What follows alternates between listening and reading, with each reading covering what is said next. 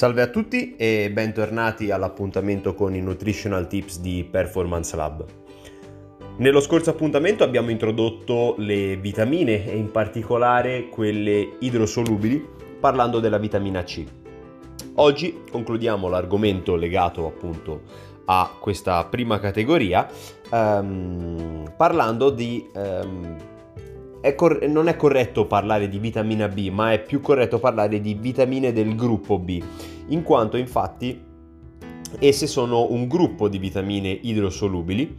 eh, fondamentali per quello che è il normale funzionamento del fegato, del sistema nervoso, del metabolismo dei lipidi, delle proteine e dei carboidrati. Quindi ehm, in sostanza sono coinvolte principalmente in tutto quello che è eh, facente parte del meccanismo energetico dell'organismo, il buon funzionamento del meccanismo energetico del nostro organismo e appunto ehm, non, non, non corrispondono ad una sola singola vitamina ma sono un gruppo che funzionano diciamo a all'unisono insieme. Il loro assorbimento è favorito dalla presenza di altre vitamine, come la vitamina C e la vitamina liposolubile E, nonché dalla presenza nell'organismo, e ovviamente in dieta, di ioni quali calcio e fosforo. È allo stesso tempo però ridotta in presenza di stress sia di tipo psicologico che indotto invece da stimolanti, per esempio ehm, e questo potrebbe eh, risultarvi nuovo, l'eccesso di consumo di caffè. Inoltre dal consumo sregolato ed eccessivo di zuccheri semplici, alcolici e dall'utilizzo di alcuni medicinali quali sonniferi, pillole anticoncessionali o in presenza di infezioni. Questo è un argomento molto interessante poiché ehm, se potrebbe risultare ovvio che in presenza di stress eh, di tipo psicologico e che quindi può provocare, come noi sappiamo, lo stress legato uh, all'intestino e quindi alle modificazioni anche poi del microbiota intestinale e quindi uh, queste modificazioni possono in maniera, mh, diciamo, relativamente diretta influenzare l'assorbimento non solo della vitamina B ma anche di altre sostanze, ecco, um, la... Um, il fatto che mh, molte eh, de- delle nostre scelte alimentari vadano a influenzare anch'esse l'assorbimento di vitamina B ci dovrebbe far eh, riflettere. Quindi, eh, ricapitolando, caffè, eccessivo consumo di zuccheri semplici e alcolici eh, possono, eh, ovviamente se in maniera cronica e non in acuto, eh, ridurre sensibilmente l'assorbimento di questo gruppo di vitamine. Andiamo ad elencare ehm,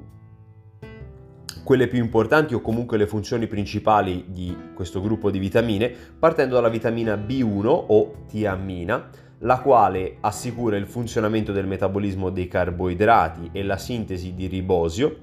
favorendo la nutrizione del sistema nervoso centrale e si trova sotto forma di coenzima tiamina pirofosfato intervenendo nella rimozione di CO2 associata ad una ossidazione e alla sintesi di acidi grassi. Uh, essendo molto uh, questo podcast diciamo in lista di spesa vi consiglio di prendere appunti e stoppare uh, nel caso di necessità eh, proseguendo invece nella trattazione andiamo a parlare della riboflavina, ossia della B2, la quale eh, principalmente contribuisce alla funzione di anticorpi e globuli rossi, sostenendo inoltre i processi quindi respiratori e cellulari. Previene la uh, fessurizzazione della pelle, quindi è coinvolta nella salute della pelle e mantiene attiva la vista. Um, la vitamina B3 o niacina è il costituente di NAD e NADP, che sono eh, diciamo delle, delle, molecole, chiamiamole così, eh, implicate nella produzione di energia eh, sul metabolismo di aminoacidi, acidi grassi e colesterolo. Possiede un'attività vasodilatatrice e quindi migliora la funzionalità del sistema circolatorio aumentando l'effetto pump e l'afflusso di nutrienti al, al circolo. La vitamina B5 acido pantotenico ehm, che invece svolge un ruolo fondamentale nel metabolismo di grassi, proteine e carboidrati ed è coinvolta nella sintesi di colesterolo e ormoni. Aumenta inoltre eh, ovviamente la funzionalità e l'attività delle ghiandole surrenali proprio per la funzione che abbiamo detto prima.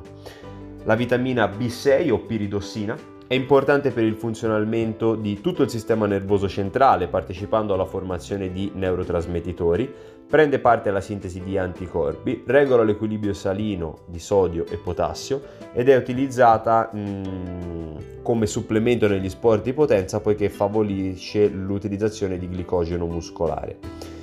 La vitamina B8 è detta anche vitamina H, quindi è una vitamina diciamo considerata all'interno del gruppo B ma mh, mm, ha una, una, una, denominazione particolare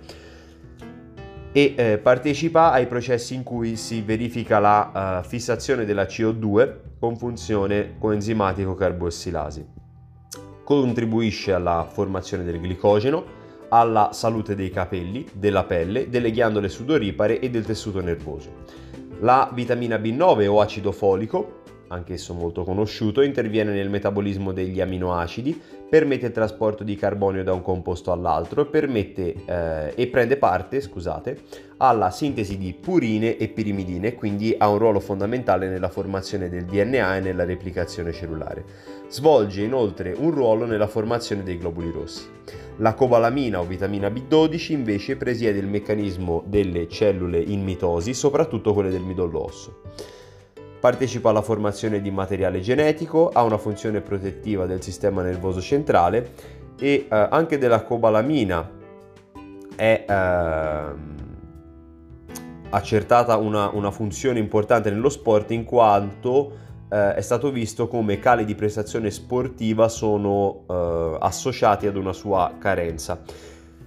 Però allo stesso tempo non significa che un, un, un suo livello elevato, una sua integrazione ne porti a un miglioramento. Le vitamine del gruppo B sono anch'esse, mh, mm, quindi andiamo a sintetizzare un po' uh, questo gruppo di vitamine molto ampio. Uh, le vitamine del gruppo B hanno una commercializzazione e una, un, un, marketing molto, molto importante, in quanto come abbiamo visto sono coinvolte in numerosi processi legati anche al, all'allenamento o comunque eh, sono legate alla salute del nostro corpo, alla sintesi delle proteine, eccetera, eh, al, al, meccanismo di assorbimento dei carboidrati. Eh, però allo stesso tempo ehm,